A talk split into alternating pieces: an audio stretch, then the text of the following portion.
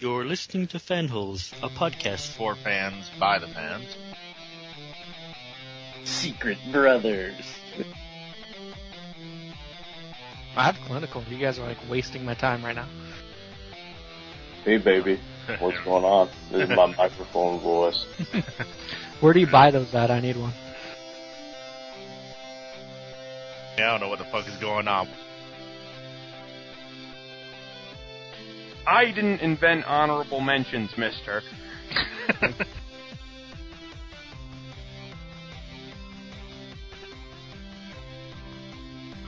I have a headset. It looks way cool. You should all be jealous. I, uh, we are. I'm with Mike on that one. I'm a woman. It is our show. It's called Fanholes, not you know what you guys want. we do a podcast? What the fuck?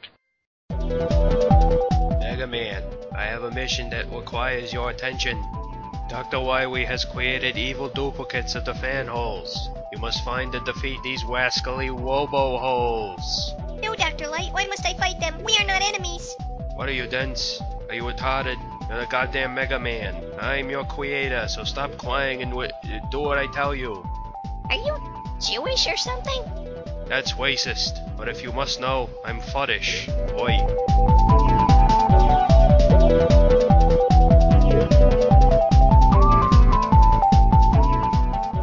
Hey guys, welcome back to a mega fantastic episode of Fanholes Podcast. Hey, what's up, guys? This is D Zizzy Eric to the His Zizzy because apparently I'm the rapper and Mike is the DJ. Uh, this is Derek, Derek WC. I'm going to be one of your hosts tonight, and I'm joined tonight by three, count 'em, three of my fellow fanholes. Why don't you guys give a shout out and let everybody know who's here tonight?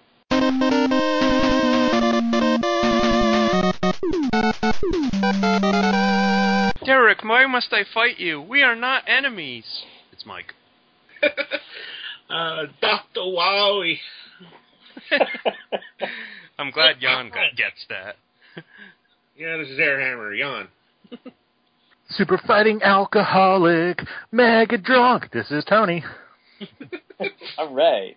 So if you if you haven't figured it out, uh, the the theme of tonight's show is actually the video game franchise Mega Man. Specifically, what we're going to be discussing tonight is the first arc, the first four issues of the Archie Comics Mega Man series, which started in 2011.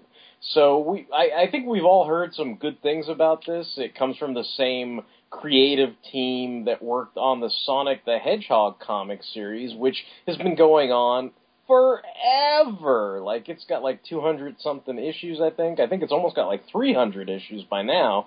And I, I, I always remember hearing good things about that Sonic the Hedgehog series. And then I believe Mike had brought up that the, the Mega Man series was done by the same team, and, and maybe we should look into trying to, uh, you know, look at some of the comics on the show. And so we all kind of sat down and read the first arc, which is the first four issues of Mega Man, which is titled Let the Games Begin. But before we get into the nitty gritty about Mega Man, Let the Games Begin from Archie Comics, I thought, you know, we'd kind of break the ice and do a couple softball questions and get us all kind of warmed up and start talking about Mega Man before we get into the actual comic and stuff. And so I, I'm just kind of curious. Like I, I have to be honest. I, I'm probably not the biggest. I, I don't want to say like I'm not a big fan of Mega Man, but I'm not very knowledgeable. I, I all I can say is my original take on on Mega Man was he was kind of like the little midget guy with the funny voice on Captain N.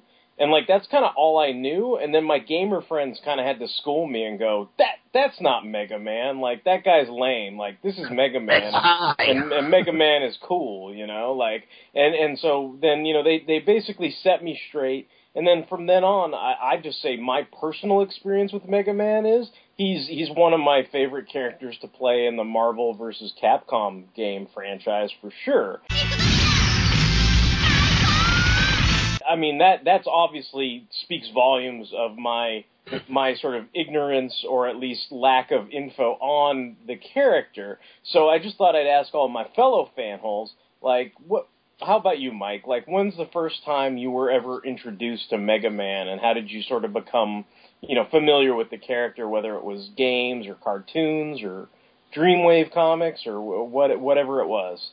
Well, I mean, I I played like like I think I've told you guys before, but my parents like forbid me to get like a Nintendo and like a like even like a Sega Genesis or a Super Nintendo. So I pretty much had to rely on friends to play like video games at home and stuff. So, you know, I'd go I'd go over to my friend's house who would have a Nintendo and stuff and I'd I'd play Mega Man and I can't even remember the first time I played it, but it must have been like 3 2 or 3 or 4 like one one of the like, I don't think I've ever played the original, but I know I've played like you know, one of the later ones. So that's probably the first time I ever played it. Um, the first game I ever owned, though, of Mega Man, um, was Mega Man X, the the first one, and I owned it on the PC. It was like one of my first PC games that I ever owned, and like I think it came out for Super NES, like originally, but they they ported it to the PC. And I remember like when we first got a computer, like it was that and like I think I had Earthworm Jim or something like the PC version. So like I, I spent a lot of time playing like Mega Man X, and um, I guess that's kind of like the Batman Beyond of Mega Man or whatever, but like it's the future Mega Man. But you know, it, it's basically the same game mechanics and all that. And then like I, I think the very first like a Mega Man game I bought in like the, the, the real timeline or whatever was Mega Man 8 for the original PlayStation, which was you know it, it's kind of it, it was kind of very it was difficult, but I just remember liking it because it had like some really nicely animated like fully animated like cutscenes, and as me and Jan were alluding to earlier, like it had an awful awful English dub, and and yes, as Jan alluded to, uh, Doctor Light sounded like Elmer Fudd, so yeah. He was like, Dr. Wily! like, look out! I don't know where this energy came from, but cannot let it fall into Dr. Wily's hands. you must recover all the energy immediately, Mega Man. But where is Dr. Wily? That's a good question. We may be able to locate another energy emission from the radar room. When we find that meteor, we'll find Dr. Wily and I don't think I ever beat that game because it was freaking hard. Like, man, I I think I gave up after I beat like the first couple bosses, and then I couldn't beat like one, and I was just getting frustrated. And I think I eventually like gave the game away to my cousins or something. So but uh, I mean, and that's I, I've always liked Mega Man. I mean, he's a Capcom character, and you guys know I love Street Fighter, so he was al- always in like the periphery, like you know, in my vision basically. And yeah, and like you, Derek, I used to like playing him in like Marvel versus Capcom. You know, I'd watch it like sometimes the the stupid cartoon, the DiC cartoon would be on in the morning, and I'd watch that. I mean, I'm not like a huge Mega Man fan, but I think I, I I pro I probably have it over you, Derek. So oh, in yeah. terms of yeah, Mega sure. Man knowledge, so yeah, like you know, I I like it, and uh, you know, I had heard. I think I was the one to suggest the, the comics topic Yeah. because I had heard very good things about it, and uh, uh, I was I was delighted to be proven correct after I read it. So yeah. Cool. Yeah, yeah. I I enjoyed the comic myself, but we'll we'll keep doing the the ice breaking warm up round, and I'll move on to Jan and just ask him: Is your experience any different from Mike's? Like, how were you first introduced to the the character and the franchise of Mega Man? Uh, well, I'd say my first exposure to the character was again with Captain N. Uh, that would have been around 1989, 1990. The very first Mega Man game I ever played was either two or three, and that was back in 1992. Uh, then the first Mega Man game I ever owned was number three, and I believe it was the first one I beat as well. So, uh, yeah, it's one of my top favorites out of the franchise. To this day, I own about 19 different Mega Man games, and I've played several other fan games and hacks online. Uh, yeah, I'd, I'd say I'm probably the biggest Mega Man fan out of the four of us. Cool. No, that's very awesome. So, I mean, do you do you enjoy all the different games that you've had, or I mean, has has the quality kind of been consistent throughout your your fandom, or are, are there some cases where you know, like you're saying, you have favorites where you really like Mega Man Three over maybe some of the other games? Like, are there cases where certain games outshine others, or? Well, let's uh, like out of the original, uh, the classic eleven titles that are out there, uh, that being one through ten, and then Mega Man and Bass, which took place after the eighth game. I would say one, like the original game, is probably the hardest out of them all, alongside uh, Mega Man and Bass, which has a very difficult fortress uh, toward the end, from my experience anyway. Uh, mostly Yep, yep, because the second stage you have to take on like five bosses in one go. It's crazy. Uh, Jan, you have to be a hipster and call it Rockman versus Forte. And, uh, then yeah, you got the X series, and uh, it's definitely got its hard points. Uh, Mega Man X Five is where a lot of people said it uh, started to take its turn. Uh, X6 though is where it gets insanely difficult and is probably one of the most hated out of the series, along with X7, which was the first to uh, attempt 3D graphics. But yeah, there's a lot more in the franchise. Like you've got the Battle Network series, which led into uh, Star Force, and then you've got the Legends series. Uh, yeah, there's uh, many many games. Cool, cool, very cool. So I, I'm going to keep the train rolling here and move on to my good buddy Tony Jackson. I'm kind of curious about yourself too. Like, how how were you first exposed to the whole Mega Man franchise, Tony? well, you know, back in the old days when we used to gather around the Radiation King, there was this super, this, there was this Nintendo console I owned. Um, actually, I did play the original Mega Man, horrible box art and uh, all on uh, the uh, original Nintendo system. I rented it. Uh, we weren't a poor family, but I definitely didn't get every game I ever wanted, so we rented a lot of games. It was more, I rented more than I bought, definitely. I, I think that was true of everybody back in the day. Like you, you couldn't. It, it was like VHS tapes. Like you know, everything was ninety nine dollars and stuff. Like you couldn't always afford to to buy everything that, that you know. It's not like today where you just kind of buy what you want to buy or whatever. But yeah, I Yeah. totally totally come from that same kind of place where we were always renting games. I just I, I don't think I ever rented Mega Man games myself. Like it just in general is all. But I guess I, you're I saying actually, yeah. I didn't want to rent it though. I thought it was going to be kind of crappy because really, the box art for the first Mega Man game sucks. It is, it was really bad. Like box And he art. looks like the dumpy guy, like Yeah, the and he's dumpy forty year old guy. Yeah. yeah.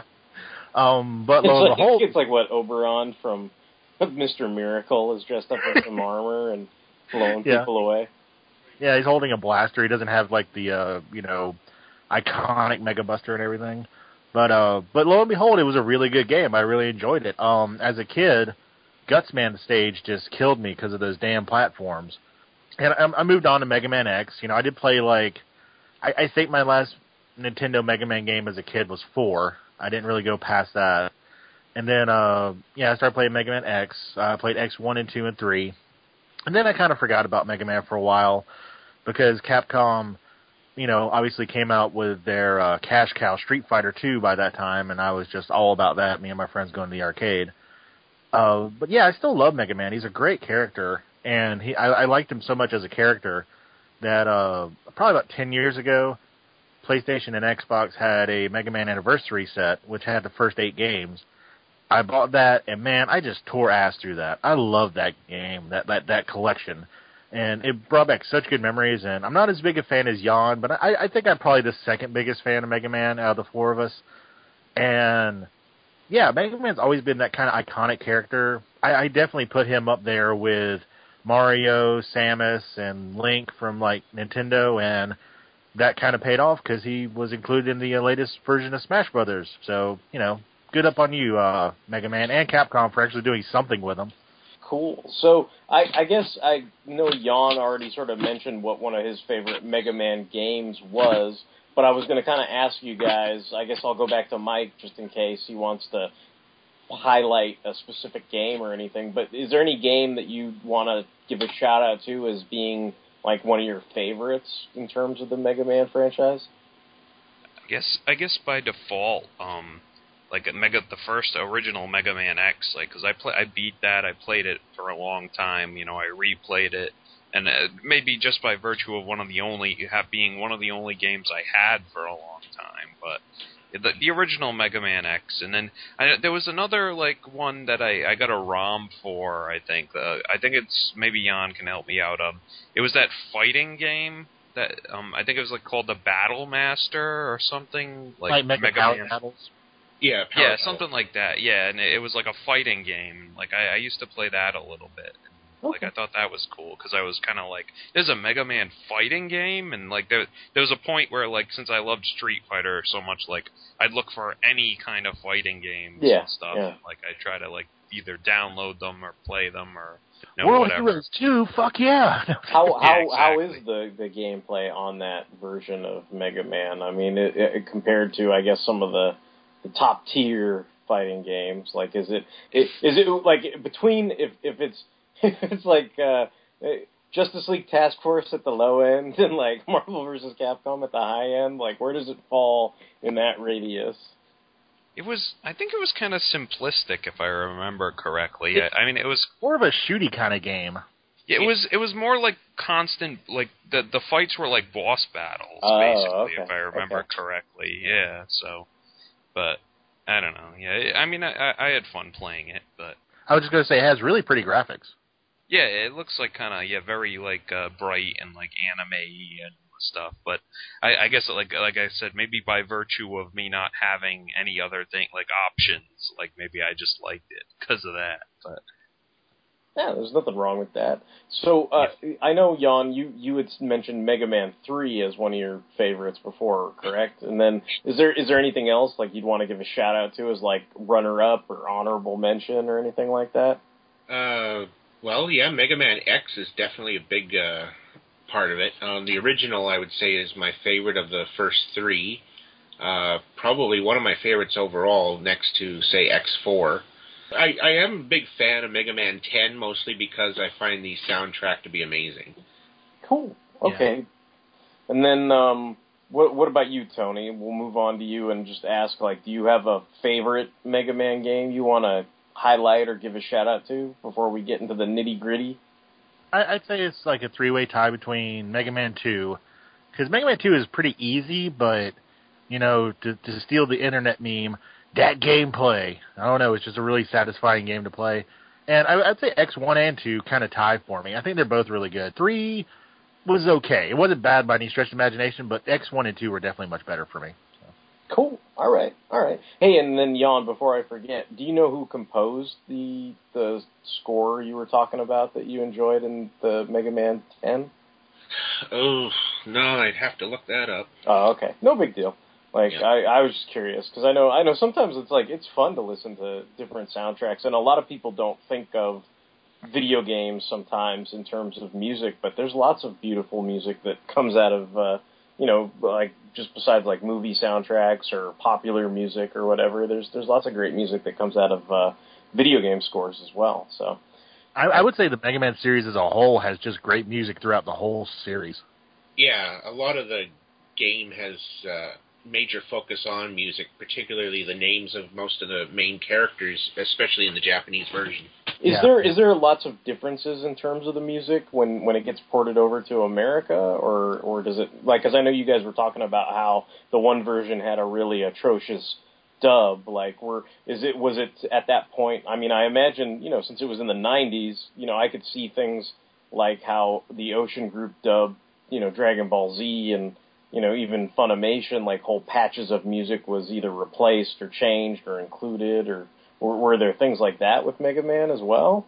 Um, the no, the music for the most part is uh, same for them all. Um, sometimes you might get a different track uh, based on the uh, the version of the game. Like you take Mega Man Eight for example. Uh, Tengu Man's theme is different on both the PlayStation and the Sega Saturn versions. Yeah, and Mega Man Mega Man Eight also has like a kind of a programming thing where there's so much going on in the game, you can't really hear the music that well. Well, yeah, like the the audio levels were all kind of screwy in that game. Like the the English, like not only was the English dub like bad, like the music kind of overpowered it in cutscenes. So it, like it'd be like you know the music would be playing and you'd hear like you know like talking.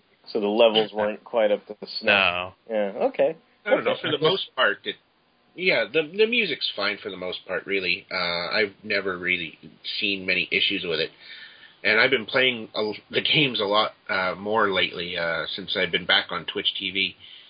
Uh, I've done like yeah, I've played Mega Man one through six again. Uh, I played I I played and beat Mega Man eight back in November again, so that was fun. A- Actually, uh, didn't you just uh, get done doing a marathon earlier this week? Uh, yeah, we did a Mega Man three race, and then I did a small marathon of one through four. I even did a I even did a run of Mega Man six with no deaths. That was surprising. Nice.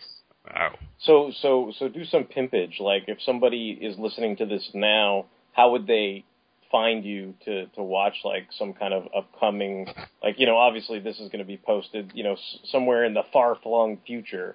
So if people are using their DeLoreans or you know just doing their regular everyday normal time travel when they're listening to this now, like what what would they do to check you out on Twitch TV? Uh, well, yeah, go to twitch.tv slash air underscore hammer, and you can check out my uh, my highlights, my other videos. Uh, leave me a follow if you want, and then uh, yeah, just I'll occasionally pop on with some Mega Man play, maybe other video games. I'm not sure yet. And then if, if somebody doesn't know what Twitch TV is, you want to just give them a, a quick, you know, dime size pitch or whatever of, of what, what it's all Uh, about. Basically, it's the sister site of Justin TV, which was out how many years ago, and it's strictly for video games where people can live stream themselves uh, playing video games. And uh, yeah, it's got quite a following, and there's a lot of popular people on there, and yeah, pretty good place to just meet people and watch out your your favorite games getting sped run, and it's uh, it can be insane. Cool. all right. So so you heard it here. Like check check Jan's stuff out on Twitch TV, and um, so I guess we'll we'll get into the nitty gritty, the why we're here. The suggestion from Mike to read Mega Man from Archie Comics. What insanity! Using my robots to conquer the world! Professor, please, change me into a fighting robot. Mega? What are you saying, my child? Please, I really want to help everyone, but I don't know if I'm strong enough yet. Mega. Hmm. All right. I understand. I don't like it, but sometimes such things must be done. I'm just going to give a brief synopsis that I've plucked from the kind of like diamond, you know, previews type solicitations, and then we can get into talking about the specific story arc and what we thought of it and everything. But of course, this is Mega Man. Uh, if you're reading issue by issue, of course, we're going through issues one through four, and this was published as a trade paperback that is written by Ian Flynn, and the penciler is Patrick Spaziante, which I guess his nickname is Spaz. So they say like Spaz is the penciler or whatever. And so uh, Mega Man Volume One, Let the Games Begin, and basically the synopsis is. Mega Man is the hit new action adventure series from Archie Comics. Dr. Light wanted to build a better tomorrow with his new robot masters, but the evil Dr. Wily reprogrammed them to take over the world. Now it's up to the one little robot to save us all Mega Man. Collects Mega Man issues 1 through 4, plus variant covers, exclusive sketches, and special features. So, yeah, that's the little publisher's summary for that trade of Mega Man that we've all read and everything. And I guess I mean, I'm I'm just kind of curious, like what what you guys all thought of it. I mean, I, I guess we've kind of discussed this before we went on air, but this first arc, I guess, is a adaptation of the first Mega Man video game. I mean, albeit there's probably some some embellishment and some differences here and there, but it, it mainly focuses on Doctor Light and how he's built all these different robot master robots to help society but because Dr. Wily is a sort of jealous and and he feels he's unappreciated. He basically reprograms them, becomes a terrorist, and is using these robots to kind of rape and pillage the city and everything. And then basically the lead character Rock, which I guess is the hipster nod. That's like his civilian name in this. Uh, you know, decides to become Mega Man and fight these robot masters and to try and maybe save them or turn them back to the good side if he can. But if he can't, he's gonna basically take them out and you know stop Doctor Wily from terrorizing the city and everything. And that's basically the long and short of it. But I guess what I'll do is I'll just kind of ask everybody, like, kind of what quick thoughts were on this first arc of Mega Man. Like, Tony, you you've read this. Like, what do you what do you think about it? Um, I, I think the first thing I really really enjoyed about it is the uh, Spaz. He's a great artist, especially for this kind of style. It, it really did look like cutscenes from the video games, like even more detailed and stuff. And I really like that kind of stuff. I re- I've always liked the uh, quote unquote Mega Man style of art. Um, Jan, throw me a, a help out. Who is the uh, designer for the Mega Man look? Well, Keiji Inafune did uh, Yeah. many of the uh, yeah. Yeah, he he's credited for like yeah, pretty much making Mega Man look how he looks, and it, it does look like Mega Man. It, it's really cool. Um, one thing we were talking about before we started recording is how this four issue arc, and I'm just going to talk about it as like a one arc. I'm not really going to go into issue by issue. I'll just point out things here and there as we talk. But the whole arc, it really is just the first video game, but everything's made a little bit more cohesive. They take in stuff that has been mentioned before after the game came out to make it a more fleshed out story. Again, I also really like that. And I do like the hipster knots. I like that there's rock. I like that there's roll. I like that they even mention blues, who, for American gamers, that's Proto Man. So yeah, it, it was it was really well done. This was like you know I hate to sound like I'm plugging this too hard, but I like the quality of it. This was a really quality made comic. Yeah, I'd, I'd agree with that. I mean, it, it's pretty easy to follow. Like like I was saying, I don't I don't have an overt familiarity with the storyline per se. Like I said, I kind of knew mostly from Captain N and mostly from Marvel versus Capcom. But the the story flows pretty well. I mean, occasionally when you're reading it and he's fighting all the different robot masters, you you do kind of get the vibe of oh he's on level one, and then maybe when you get to issue three or four, you're like, oh, now he's on like level eight or level nine or whatever, you know, because he's he's sort of elevated, you know, and he's he's moving up the different levels and fighting all these different, you know, boss characters and everything like that. But it, it doesn't make it any less entertaining, you know. The the the thing that was new to me, and I I don't know if this is new to any of you guys. I guess maybe because you've probably played all the games, so this might be old hat to you, but I, I didn't realize when Mega Man defeats the boss character that he takes on their abilities. Like I, I'm kind of just used to playing, you know, Marvel versus Capcom and super moves and blasting and leaping around and sliding and all that kind of stuff.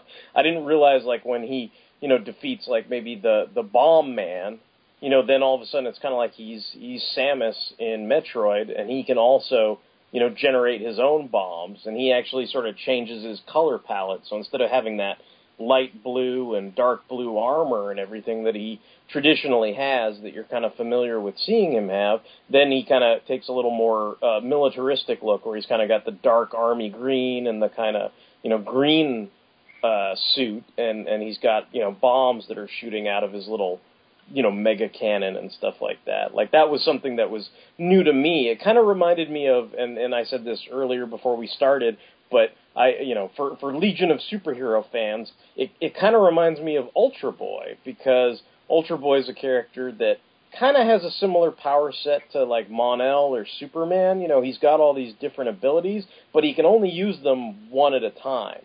So, you know, if you're Superman, you know, you can fly and be invulnerable. But if you're Ultra Boy, it's like he has to fly at super speed, and then all of a sudden he's got to switch to invulnerability at the last minute, or otherwise he'll get pummeled if he, you know, runs into somebody or something like that. And and kind of in the same way, it kind of reminded me of of Mega Man in this series, where he's he's switching back and forth between all these abilities that he absorbs, whether it's like ice powers or bomb powers or whatever. Uh, one one thing they also addressed, which I thought was kind of nice, and it started in the first Mega Man game, and it's pretty much a theme that goes out through all of them, is once he gets a certain power, certain powers beat other robot masters easier. So they also addressed that, which I thought was kind of cool. Yeah, they also addressed that the weapons don't last very long and his power can run out. Yeah, yeah, which was also like a nice thing. They also they also addressed that Iceman is a big like pussy and you can kill him in five seconds. but but I'll shut up because I know Jan and Mike want to talk about, it, especially like Jan because he likes Mega Man so much. I know Mike was one who wanted to read this. What, what was what was some of the stuff you really liked, Jan? What like kind of tickled your Mega Man fancy on this? Well, the issues really just follow the first game overall, and it's uh, neat because towards the end we get the introductions of uh, Time Man and Oil Man from Mega Man Powered Up. So they decided to factor in those two new robot masters as well into the whole story. And yeah, they mentioned Blues. Uh, I don't think he's even got the name of Proto Man at this point. Um, yeah, I think so. Yeah. For for Derek's benefit, uh, Proto Man is Racer X. Yeah, it was, it was funny because I I recognized the design, but I was kind of like I'm like I know this Viewtiful Joe looking guy. I know he's like important and stuff. So like I had to like look it up and be like, who is in this first arc? And then and then all of a sudden I looked it up and went, oh yeah, that's right. I I sort of vaguely recall the name Proto Man, but I I'm not. I wasn't like super familiar, but I was kind of like I I knew he was like important, but I I He, just he is totally, yeah he is Racer X or Kyoji Kashu or Yeah, whatever you yeah. wanna yeah. I know I'm not like Rock, but I'll always have his back. He's got a lot of heart for a machine. Yeah, I, I should also mention he's probably one of my favorite characters in the original Mega Man series. So it's it's got a lighter tone to it, but I, I I do think that the fact that that Rock, you know, Mega Man is a robot, like it, you know, it does have similarities with say Astro Boy or even like a, a character I'm a big fan of, you know, Android Kikaida, like in that, you know, that he does kind of have those moments of I'm I'm fighting my own kind, you know, I'm fighting robot kind and I am a robot, you know, and it, it's not it's not quite as melodramatic as Kikaida might make it in the manga, where it's like, brother, you are killing your brother, you know, and all this kind of like melodramatic stuff. But but there he does have moments of either, you know, doubt or kind of you, you know you can see that Doctor Light is not oblivious to you know the kind of sacrifice he's making you know as he goes on to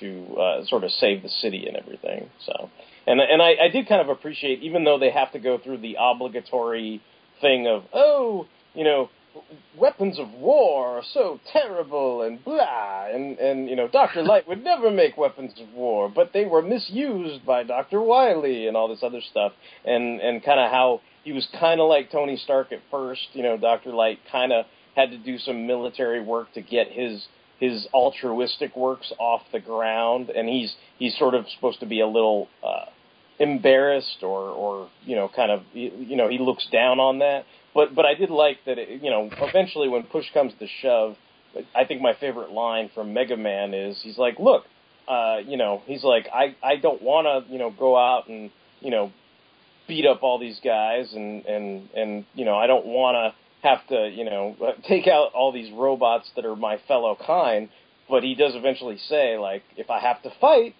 then I have to fight you know like cuz maybe the, there's no other choice so so and I kind of like that they do actually acknowledge that you know it's kind of like oh this is a comic and and you know and and even if it's not like a comic you know there's some points where you know no matter what diplomacy you use you know no matter how you try to pitch it like sometimes you you do have to stand up for yourself and defend the city so I, I did appreciate that aspect to it Hey, uh, Jan, speaking of which, like, speaking of more character development, did you like the fact that they actually kind of gave Roll more of a character instead of just like, here, Mega Man, I gave you this?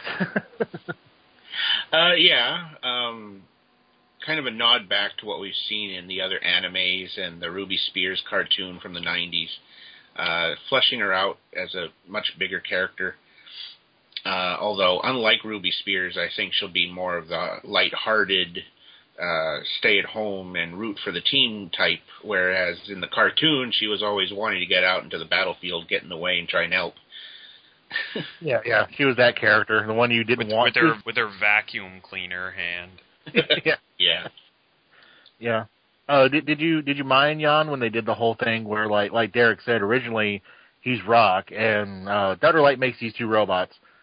it's revealed later he made one before that, but he makes these two robots Roll and Rock, and they're basically like kids. They're like supposed to just be like you know civilian robots who are like his children. But Yeah. then when when Rock gets you know upgraded, he does become Mega Man. Did you think it was like kind of cool that they incorporated both the Japanese and the American story, like or the identities? Yeah. it just comes together well to me. Yeah. Yeah. Well, I mean, I mean, if they sold the comic as Rockman, nobody would buy it because they'd be like, "Who the fuck is a Rockman?" But you know, uh, all the all the hipsters that that played Rockman on the Super Famicom way back in the 1980s, they they would know. yeah, we would- we would we would know. one one thing that was kind of interesting. Uh, now I'm I'm going to ask Jan to try not to do too many spoilers, but he can if you know he feels like it because hey, we're talking Mega Man. But you have read past the first uh, arc. Like, does it does it change drastically, or does it kind of like go to Mega Man Two? Uh, no, the Mega Man 2 starts to get introduced at the end of the next arc. Um, the next the next one, diff, uh, yeah, it's wildly different from the games. It just furthers the backstory overall. Uh, you get more fleshed out characters. You get to know more about the Robot Masters. Uh, new characters are introduced that are exclusive to the comic. Not to interrupt, but I really liked the two the cops that like help Doctor Light, and their names and their names are uh, Gilbert Stern and Rosalind Krantz, which is, I thought was pretty funny. Uh, Yeah, there's one part of the gameplay from the first arc which we don't see until the second arc. So, uh, yeah, that that's more to come. Huh. That's kind of cool. Yeah, like yeah, I was just wondering if like they they kind of keep doing this or if they are going to go like full on ball Sonic with it because Sonic, yeah, just totally went from the game to like something totally different in the the series from what I've heard.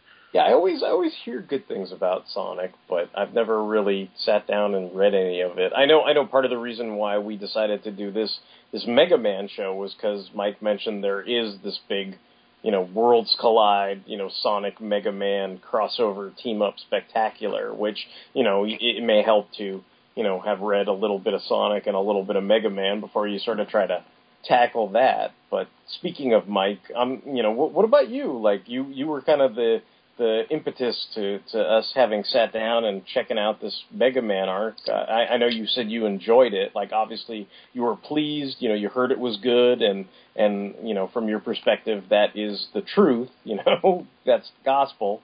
But I mean, is there anything in particular that you want to sort of highlight or point out in terms of this this first four issue arc?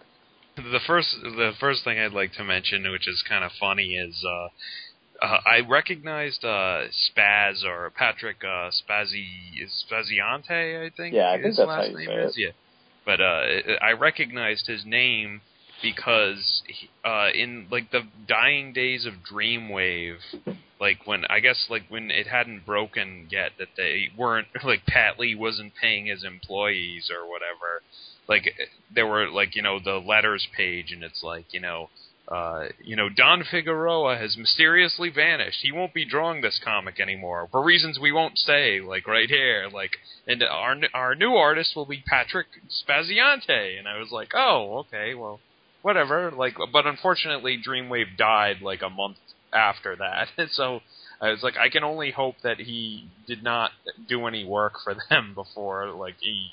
Like or or he got paid he, he didn't. advance. Yeah, he didn't get rolled before Dreamwave collapsed or whatever. Yeah, because they they also did a short-lived Mega Man comic, and uh, I Yeah, there, don't there, know. it was about like what four issues long or something. yeah, like like I'm not sure if he was the artist on that, but if he was, like I can only imagine he probably didn't get paid. So, but yeah, but uh yeah, so that's like a funny thing that I noticed like right off the bat. But uh, Well, I mean, but- hopefully, hopefully he's getting treated well at Archie Comics now. Yeah, And they're, definitely, They're I'd pretty say. much an institution, so I'm sure they're they're at least treating him well. Yeah. Well, I mean, he didn't draw the s- the second arc, but I, I think he's drawn like other things. He probably draws a lot of co- covers and stuff too. But um, He's got a very But yeah. good anime style, don't you think, Mike? Yeah, like I was gonna, like you said, Tony. Like I really enjoyed the art. Like I think it was very faithful to the like the games, and it, it was very expressive, and uh, his storytelling was very strong. Like I never got confused and like you know even owing to like the design the original designs of the characters like i could tell all the robot masters apart like i never confused any of them and like and uh, like i'm not familiar with the original games robot masters but like aside from maybe like cutsman and gutsman because they were like on that car- awful cartoon they were like the bebop and rocksteady on that like cartoon so That's but, uh, man's ass. Yeah. yeah, Gutsman's ass. Yeah, look up on YouTube Gutsman's ass. That's a pretty funny video. You're a little low on the air, But um, in any case, um, yeah, the, like uh, the story definitely yeah was kind of a little by the numbers. Like you know, it was following, it was trying to adapt a video game story that was like on the NES. So you you you can't expect a lot of like complication. But I, I really think they they added a lot of pathos, like you said, Derek. Like I immediately thought of like Kikaider when they kind of brought up that stuff. Like I don't want to hurt like these other robots you made, you know, or you know, or just my own kind in general. So I immediately thought of like Kikaider as well, and uh, and it, like it it was it was mature. Like that subject matter was mature without being like like super serious. it's like grim, it's like nobody's ripping their goddamn face off. Yeah, You know? exactly. Like yeah, like Yeah, it, yeah, it like, was a- like like an eight-year-old boy wouldn't read it and be like, "Mommy, what's going on?" yeah. yeah, exactly. Yeah, it wasn't like No, but it's you know yeah, Mega, it's, it's it's it, you know what it is is the the story is is a quick and entertaining read. It deals with some some weighty themes, but it's not like a Bendis comic where you can take like a piss in the shower and then you're done reading the comic and that's it. You know, like yeah. you know. Yeah. It it also really reminded me of like the Udon Street Fighter comic where like you know they take like the ad they pretty much remain strictly pretty strictly faithful to like events and like the characterization but they they tell a story instead of just telling like the events of the game. And, and like you know they add wrinkles in and they they expand characters they create new characters that fit in and feel like true to the spirit of like the game. So you know it it very like it's it's fan wank that isn't like super insulting and in your face basically like There's nothing better than reading a comic where the people who are doing it are obviously fans, but they're also talented, so they can turn that fan love into something like worthwhile and worth reading instead of just being like you said fan wank. He's like, yeah, Yeah. there's fan wank in here, but you're like, no, this is good fan wank. I like this. yeah I mean, the the aspect of him, like when he's incorporating all those new powers, like that moment he has with Doctor Light and Roll, where it's almost he, it's like he almost turns Anakin McWhiney bitch for a second, and then he snaps out of it, you know, where like he's like, you know, kind of like I've got all this power, and you know, I think he, I, I forget if he like yells at Roll or whatever he does, but there's there's some kind of mini altercation, and it doesn't like bring the whole book down, but but it's like that moment where oh well you know there there are consequences to to what he's trying to do and he does he he is sort of you know sacrificing some of himself to to help out and everything. And and you you get that idea but it's not like it's hitting you over the head with it either you know? I I would just like to re- I would just like to briefly say like I I also read like the second arc after this one, and like the one thing I really liked was like like Jan says it doesn't really tell the events of a video game, but what I really liked is and you sort of see it like at the end of this arc too is that they keep the robot masters around like at the end. Like it's not like Mega Man like kills them and they're gone forever. It's like he, he he basically makes he brings them over to his side and it's it would seem like the robot masters just stay around and are like supporting cast members which i thought was really like cool and like yeah there's like a moment like there's a couple of cool moments in the second arc. Like my avatar right now is like you know like, after mega man and the robot masters have all gotten like comfortable with each other you know mega man and like bomb man and mega man's like yo dude like give me your power. And like they do a like bro fist and like trans bomb man transfers his power to him and they would throw bombs together and stuff oh, and then there's like robot twin powers activate Think Yeah. a exploding bomb with fuse I was gonna say, There's Jan, a isn't that from that game where like they they say the the robot masters aren't actually evil, Wily just corrupts them, and they're actually not bad people.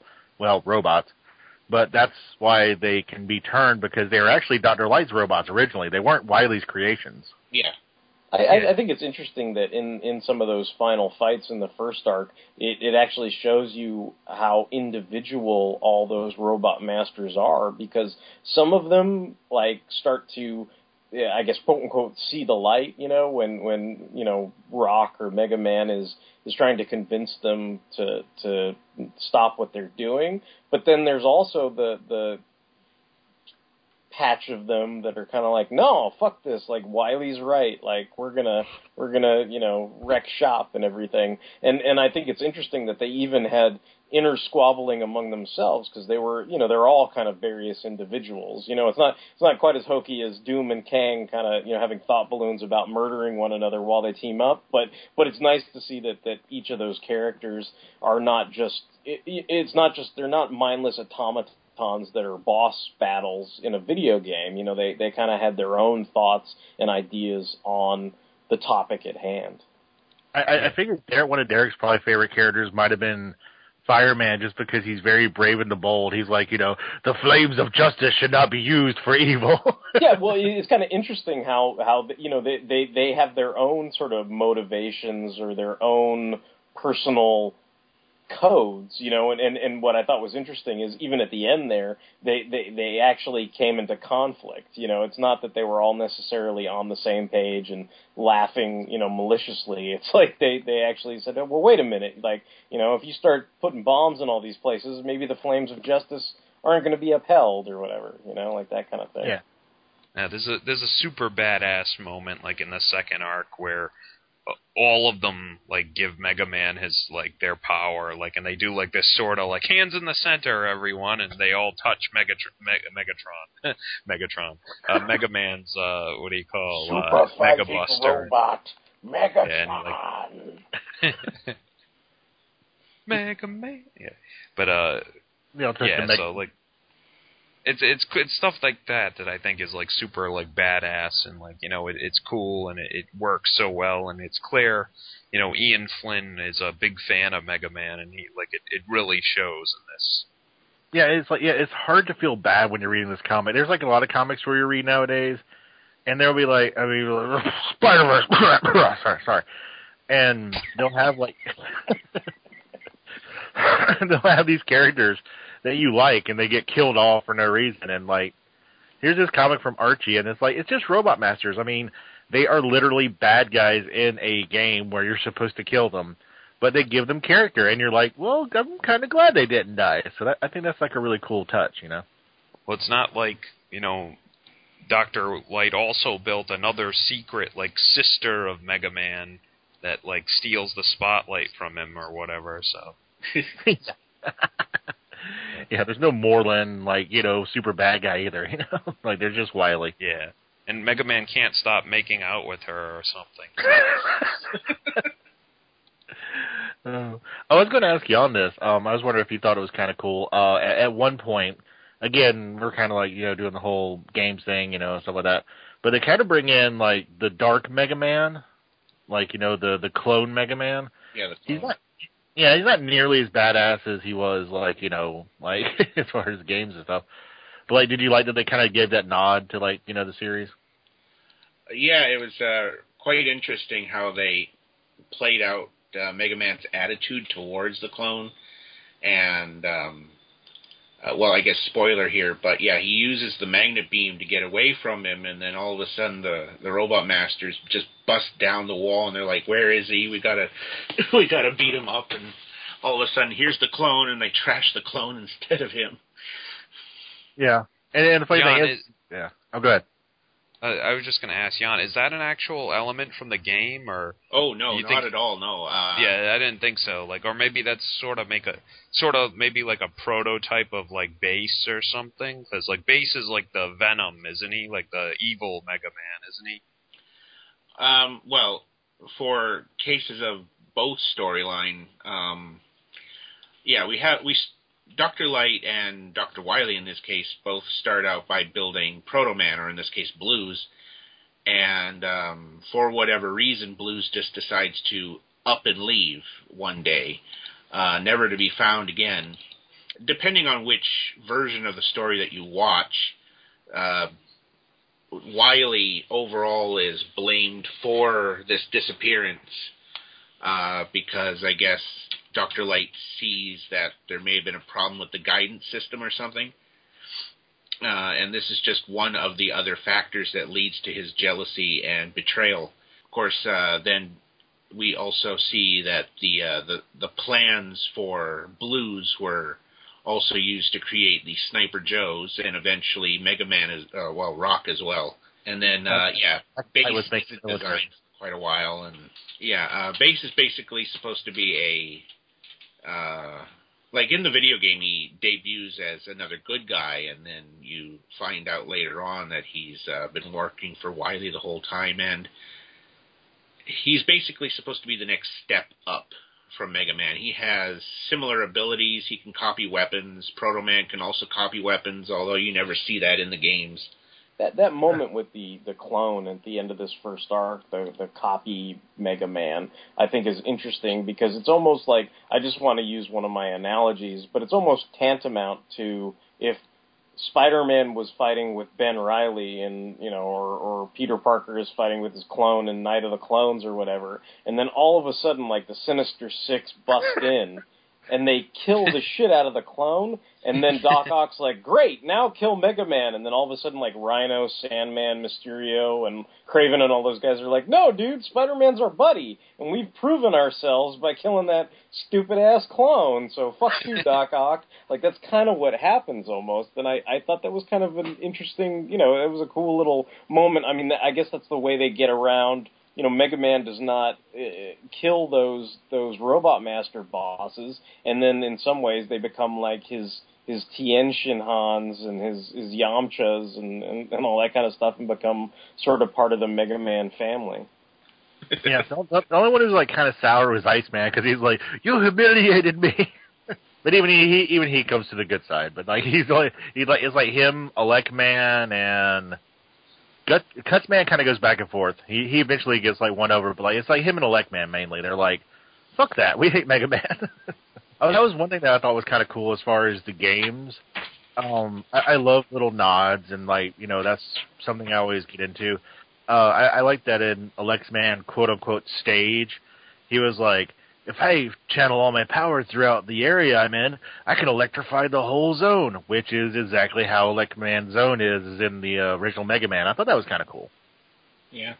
Little things like that make me happy. I don't know why. It's just it's just a thing. So, also a lot of cameos from uh favorite Mega Man. uh I wouldn't even say tertiary characters, but uh for example, we we get a lot of uh Met's love or Metools, depending on how you want to call them.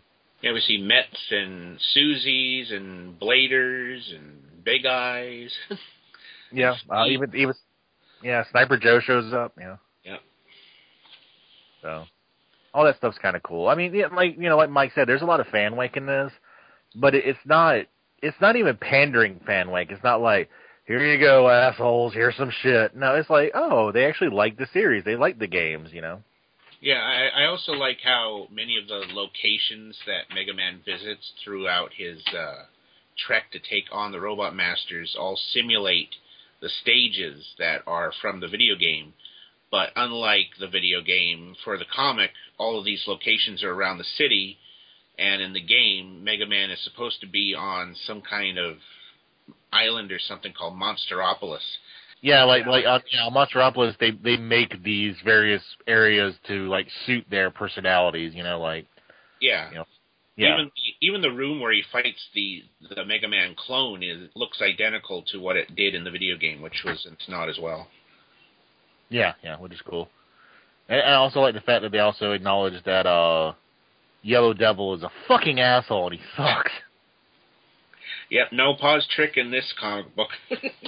yeah. Uh, if, any of our listeners don't know what I'm talking about, um, uh, obviously Jan is well aware of it.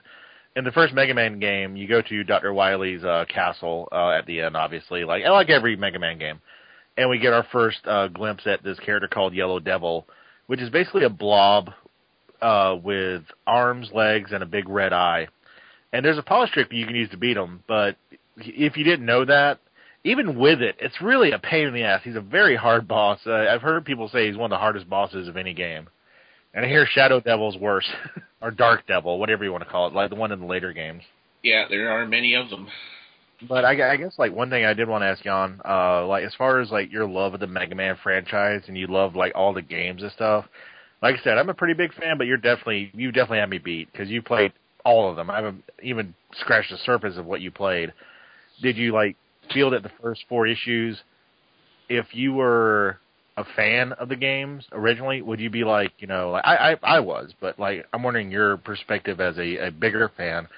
Were you like, man, I wish this was a cartoon, or this is like how you should have done a comic all along? You know, like did it like you know make you like really excited that like they kind of nailed it pretty well right out of the gate?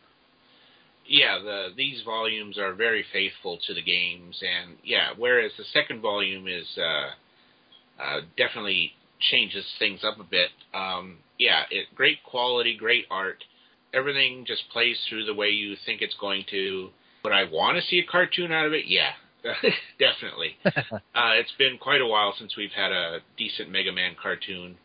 Uh, ever since the Battle Network show went off the air, and yeah, as as much as the Ruby Spears version was corny, uh, I had fun with it. I think it ended a little abrupt as well. It, it did kind of end like shortly after the Mega Man X arc, right? First X game had been out by that point. Uh, the second to last episode of the cartoon featured X. And yeah, that was actually really fun to see in the cartoon was uh, how much different the X characters were to the original.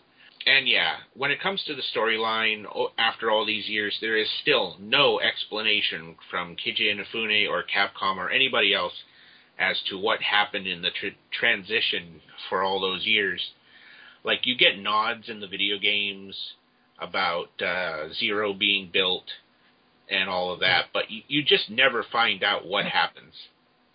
Yeah, And yeah. It, it would be interesting to see, uh, you know, what were the fates of how many of the other robots and, um, you know, just all of that, really. Yeah. Well, maybe maybe that's something they could tackle in a future arc of this comic too. I mean, even if it's not the original creators, you know, maybe they can give Yeah. their own take on what what they think went down between those those two games and everything.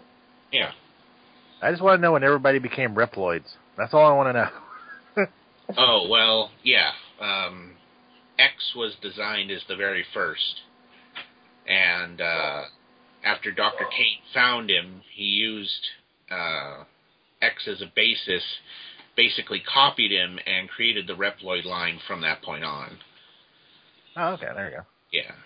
Question answered. All, all I can say is like, as long as this comic, I don't care if they even have X in it. I like Mega Man X. I like Zero. Those guys don't bother me at all. I, I like them as characters. As long as they don't get fucking Axl in this, I, I will read the comic. I'm fine.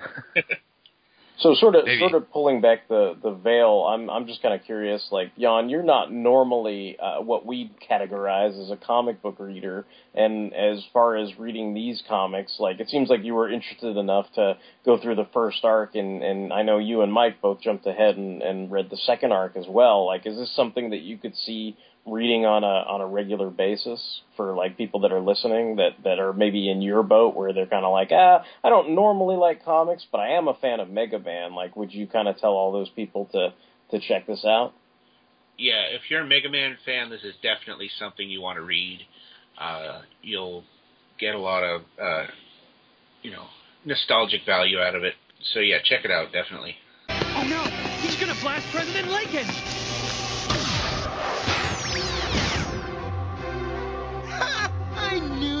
Risk yourself for Mr. Lincoln. we will move on to our regularly scheduled segment which is what is awesome in your world this week and if you're not familiar with this segment and you've been listening this long what's the matter with you no, um, if, if you're not familiar with this segment and this is your first time listening, we just like to talk about something, whether it's you know some kind of entertainment or multimedia or toys or video games or whatever it is, you know, some books, you know, things like that, like whatever is awesome going on in our world this week. And I will start with Mr. I have nothing to say. Mike, what is awesome in your world this week? Um, today or this weekend that we're recording this is like the 2015 like uh, toy fair like in New York, and uh, like they just today they just released a slew of new stuff that I'm sure many of us are very interested in. Most of like the the Transformers like Combiner Wars stuff, like they showcased the new Constructicons and Devastator and uh, like a new leader class Ultra Magnus, who, who includes Minimus Ambus, who is like a tiny like mini con sized guy, but still that's pretty awesome. And so, and, and then a bunch of new like Marvel Legends, and, you know, Star Wars figures that I'm sure like you're interested in, Derek. So, you know, all around some good stuff, and like my wallet is already like bleeding. So like, uh, I'm kind of like, oh crap, like I'm gonna have to find room for this stuff. Yeah. So yeah, yeah I'm excited I'm, just kind of like, that. man, I, I, it's like, yeah, there's there's tons of Marvel Legends waves. It looks like so. Yeah, Combiner Wars is just looking like it's going to be like, here, take all my monies. Yeah, Yeah, that, that's Devastator. I keep saying it, but the Devastator looks sweet. It looks pretty cool. Yeah, so that's my awesome thing of today. Red, red. Right. All right, what what about you, Tony? Are you are you secret brothers with Mike, or you got something you got something different on the docket for what's awesome in your world this week? Um, actually, I didn't find out a lot of, about a lot of those releases till Mike told me. So I'll secret brothers them on the fact that they're cool, but I did have something different. Um, this is a something awesome by via way of our fanholes buddy Justin. Shout Factory actually has a website up now, and they're doing streaming, and they're streaming a lot of old shows, uh, stuff from the '60s and stuff, like Dobie Gillis, which is one of my favorite old time shows, and also like Time Tunnel, all the, a bunch of the properties that they own, and they're just putting them up online. And as a longtime dedicated uh, MST fan, uh, Misty, if you will, they have MST3K on there, Mystery Science Theater, which is awesome for me because I love Mystery Science Theater 3000. It's free, it's streaming, and just go to shoutfactory.com and you can see some pretty cool shit for free. Yeah, sounds good. So, how about you, Jan? You got anything on the docket for what is awesome in your world this week? Uh, I guess just a whole bunch of little things. Like, sure, we've got all the new Transformers news, which looks amazing. You know, yes, ouch my wallet, but then again, my wallet never has anything in it, so even more ouch. uh, uh, there's It's, my it's okay. We'll get we'll get Martz to put it on his Martz card for you. It's cool. We'll There's care my uh, Action Masters Digibash, which I finished uh, a few days ago. Uh, that one can be found on my DeviantArt page, air-hammer.deviantart.com. Uh, I'm working on another one now for somebody. Uh, it's going to be just a look at uh, how an IDW style Rodimus would look like if he were made out of Breakdown or Dead End. Cool. So that will look neat. Uh, I'm happy to see that Walking Dead is back, and uh, yeah, it's definitely getting uh, crazy and emotional right from the start. Yeah, da- damn, that was a good episode this Yeah. past Sunday. And then the only other thing, and this actually hit the news this morning, it's uh, one of our local theaters. Uh, I live on the Sunshine Coast. There's only two theaters here, and uh, the closest one, it's called the Ravens Cry. It's about a 35 minute drive away. Uh, the manager there has basically stated uh, that she's not going to uh, bring in Fifty Shades of Grey because she didn't like the movie and Fine said it would be inappropriate for just about any age.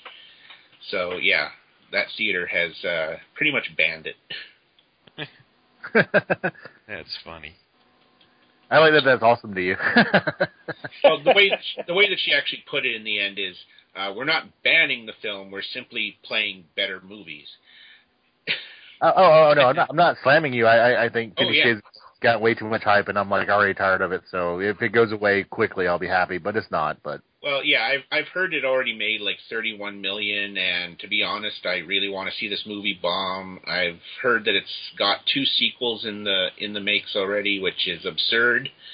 And uh, when I looked at that news report uh, from this morning, you've got how many people on the street that they were interviewing that seem to think that it's worth checking out, and you've got how many fans of the book that absolutely do want to see it, but for the average person that is probably a Twilight hater, yeah, they despise this book even more, and they don't want to see it get anywhere.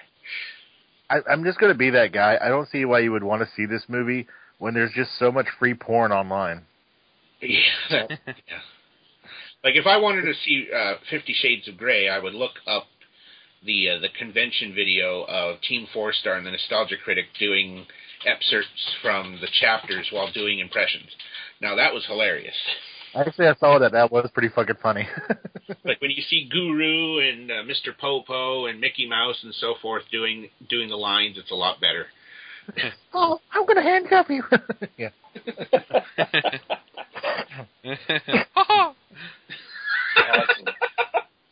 oh, that Mickey laugh.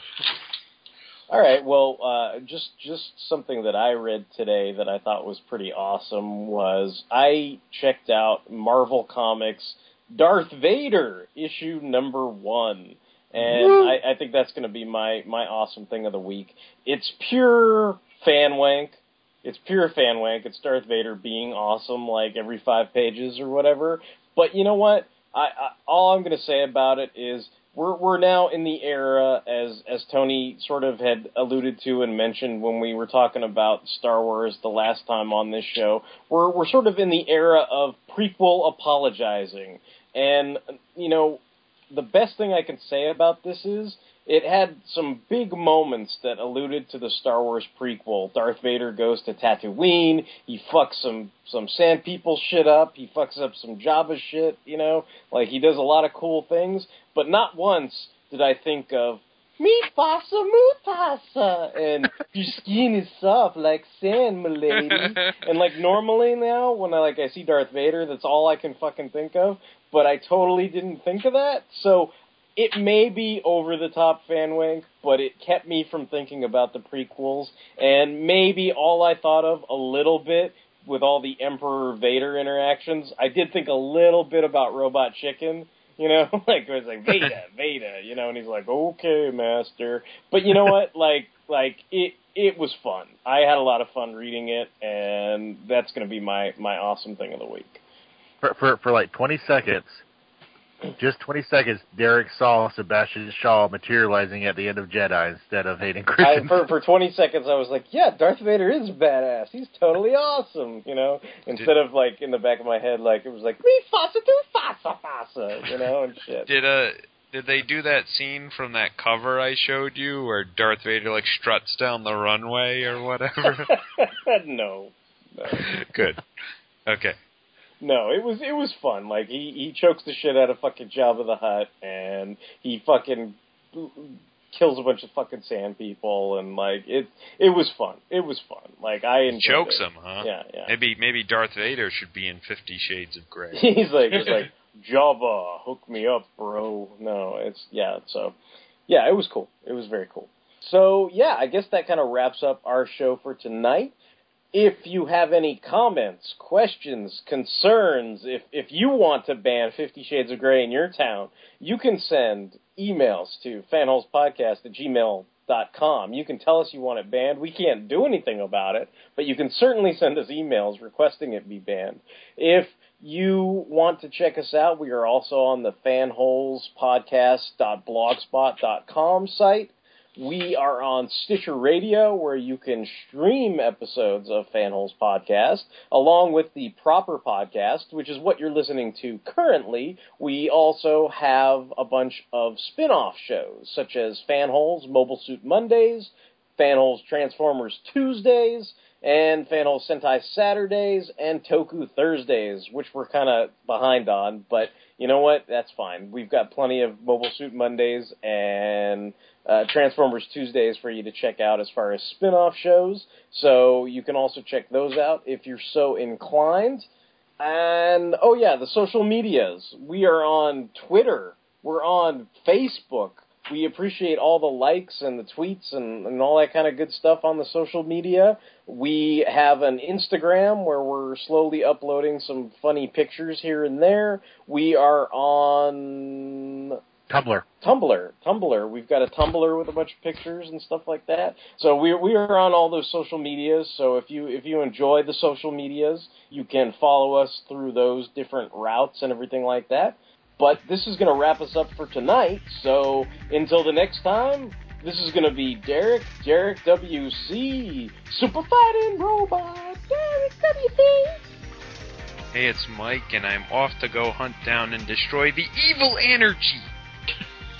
This is Jan Airhammer. I'm gonna go find Dr. Wily. And this is Tony uh, Jackson. You can just say Guts Man's ass. Peace.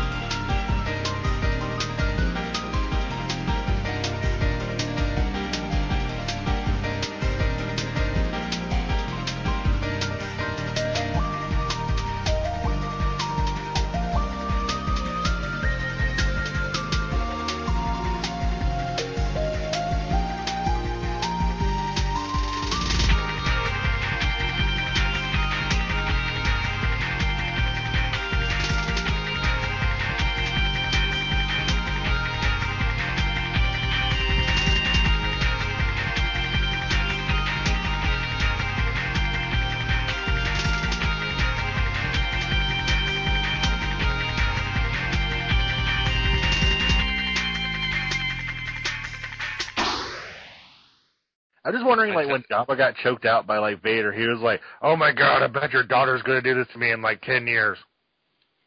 That's kind of that's kind of what he looked like. He looked all hot and mm, bothered mm, when mm. Darth Vader was choking him out.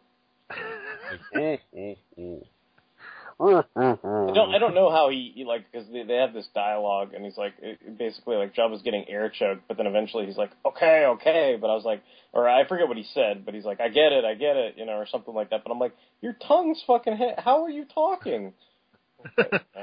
I get it. I'm fat. Leave me alone. You know what though? I, I gotta say though, for that that book, man, those two Jawas that open fire on Darth Vader have to be the ballsiest motherfucking Jawas who have ever lived. Because like Jabba's like basically there's this sequence where Jabba's like, all right guys, like go to town on Darth Vader and try to kill him. And the two first two assholes who open fire are the Jawas, and I'm just like, motherfucking balls on those Jawas. This fucking Darth Vader. Utinni, motherfucker. Yeah, he's like UTD, motherfucker. Like what? Are you serious? Come on, Jawas. Bitch, we're gonna steal your robot in ten years. I kill all the sand people, women, and children, bitch. Don't be shooting at me. He adds Jawas to things Darth Vader hates, like sand people, like stupid Obi Wan, like Jawas. Jawas, they're all short and covered in sand. I hate Jawas. I was I was in Jabba's palace, and then these Jawas opened fire on me. Motherfuckers. It's outrageous. Outrageous. Jawas are holding who me I am? back. I wish I could like not kill Jawas, but I can't wish that anymore. Until Pappy teaches me how to keep people from dying.